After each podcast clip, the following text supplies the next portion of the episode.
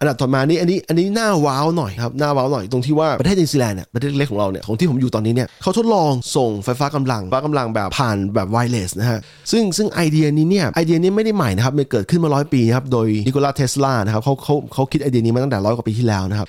แต่ทีนี้เนี่ยถ้านิวซีแลนด์ทำสำเร็จเนี่ยข้อดีคือมันจะเอาไปใช้ทั่วโลกนะครับแล้วก็ประเทศไทยเนี่ยที่เรารู้กันว่ามันมีมีปัญหาเยอะมากเกี่ยวกับสายไฟเนี่ยระบบสายไฟเนี่ยโดยเฉพาะในกรุงเทพเนี่ยที่เป็นข่าวดังทั่วโลกเนี่ยไอ้เรื่องนี้ก็จะมาช่วยช่วยได้นะครับช่วยได้มากนะครับทีนี้มันเป็นยังไงนะผมอธิบายให้ฟัง คือรัฐบาลนิวซีแลนด์เนี่ยร่วมกับบริษัทสตาร์ทอัพชื่อ E M R O D นะครับ E M R O D E M R O D เนี่ยเป็นสตาร์เป็นสตาร์ทอัพด้านไฟฟ้ากำลังนะครับเขาทดลองไอเดียแล้วนะครับที่ที่จะส่งไฟฟ้าแบบไร้สายนี่ครับคือผมผมอธิบายไอเดียเก่าก่อนไอเดียของนิโคลัสเทสลาเนี่ยในปี 1890เนี่ยเขาสร้างสิ่งที่เรียกว่า Tesla coil นะครับ Tesla coil เนี่ยเป็นวงจรแปลงสร้างไฟฟ้ากระแสสลับนะฮะอย่างที่ทุกคนเห็นในภาพเนี่ย ถ้าใครเล่นเกมพวกเกมเกมที่เกี่ยวข้องกับ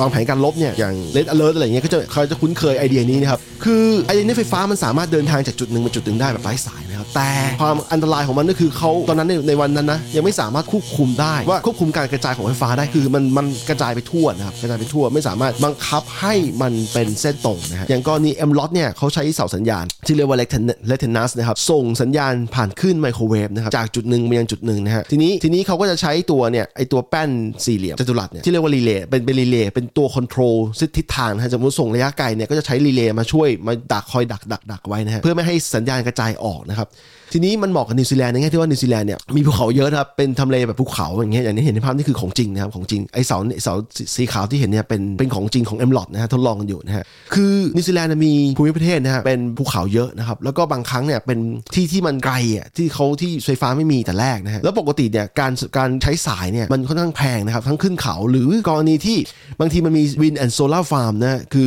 wind solar farm ในกรณีนี้ฮะsolar farm ก็คืออย่างที่เห็นในภาพเนี่ยคือบางทีเนี่ยมันอยู่ที่ห่างไกลนะครับ แล้วบางทีเนี่ยมันอยู่ออกไปชายฝั่งด้วยนะฮะ แล้วปกติวิธีเดิมเนี่ยเขาต้องใช้การสายวางสายเคเบิลใต้น้ำนะฮะเพื่อเอาสายฟ้าเข้ามาซึ่งมันแพงมากนะครับ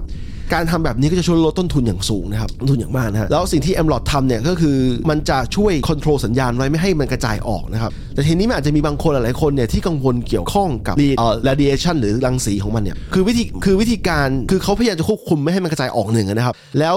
สัญญาณความคลื่นความถี่เนี่ยมันจะเท่ากับไมโครเวฟเหมือนกับเครื่องไมโครเวฟที่บ้านนะฮะความถี่เดียวกับใช้แบบความแรงเดียวกับ Wi-Fi แล้วก็บลูทูธนะฮะแล้วก็วิธีเนี้ยจะไม่อันตรายต่อนกนกที่บินผ่านด้วยเพราะว่าเขาจะใช้เลเซอร์นะครับเลเซอร์คอยจับว่านกนกเนี่ยบินบินมาขวางสัญญาณหรือเปล่า พอเลเซอร์จับได้ปุ๊บเขาจะหยุดการส่งสัญญาณชั่วคราวก่อนจนกว่าจะนกจะนั้นจะไปนะ เพราะว่าบางทีมันไม่ใช่นกบางทีมันเป็นเฮลิคอปเตอร์นะครับหรือว่าเป็นเครื่องบินเล็กอะไรก็แล้วแต่นะฮะที่ที่บินมาขวางพอดีนะครับก็คือเขาจะพยายามทำให้มันเซฟที่สุดนะฮะที่จะทำได้โดยใช้เทคโนโลยีมาช่วยครับทีนี้ผมก็ชอบแล้วคิดว่าคิดว่าผมอยากให้มันเกิดขึ้นเร็วๆวันนี้นะเกิดขึ้นให้ให้ให้มันเอาไปใช้งานได้เพราะว่าถ้ามันใช้งานได้ที่ที่นิวซีแลนด์ปุ๊บเนี่ยประเทศไทยหรือว่าประเทศอื่นทั่วโลกก็สามารถใช้ประโยชน์จากเรื่องนี้ได้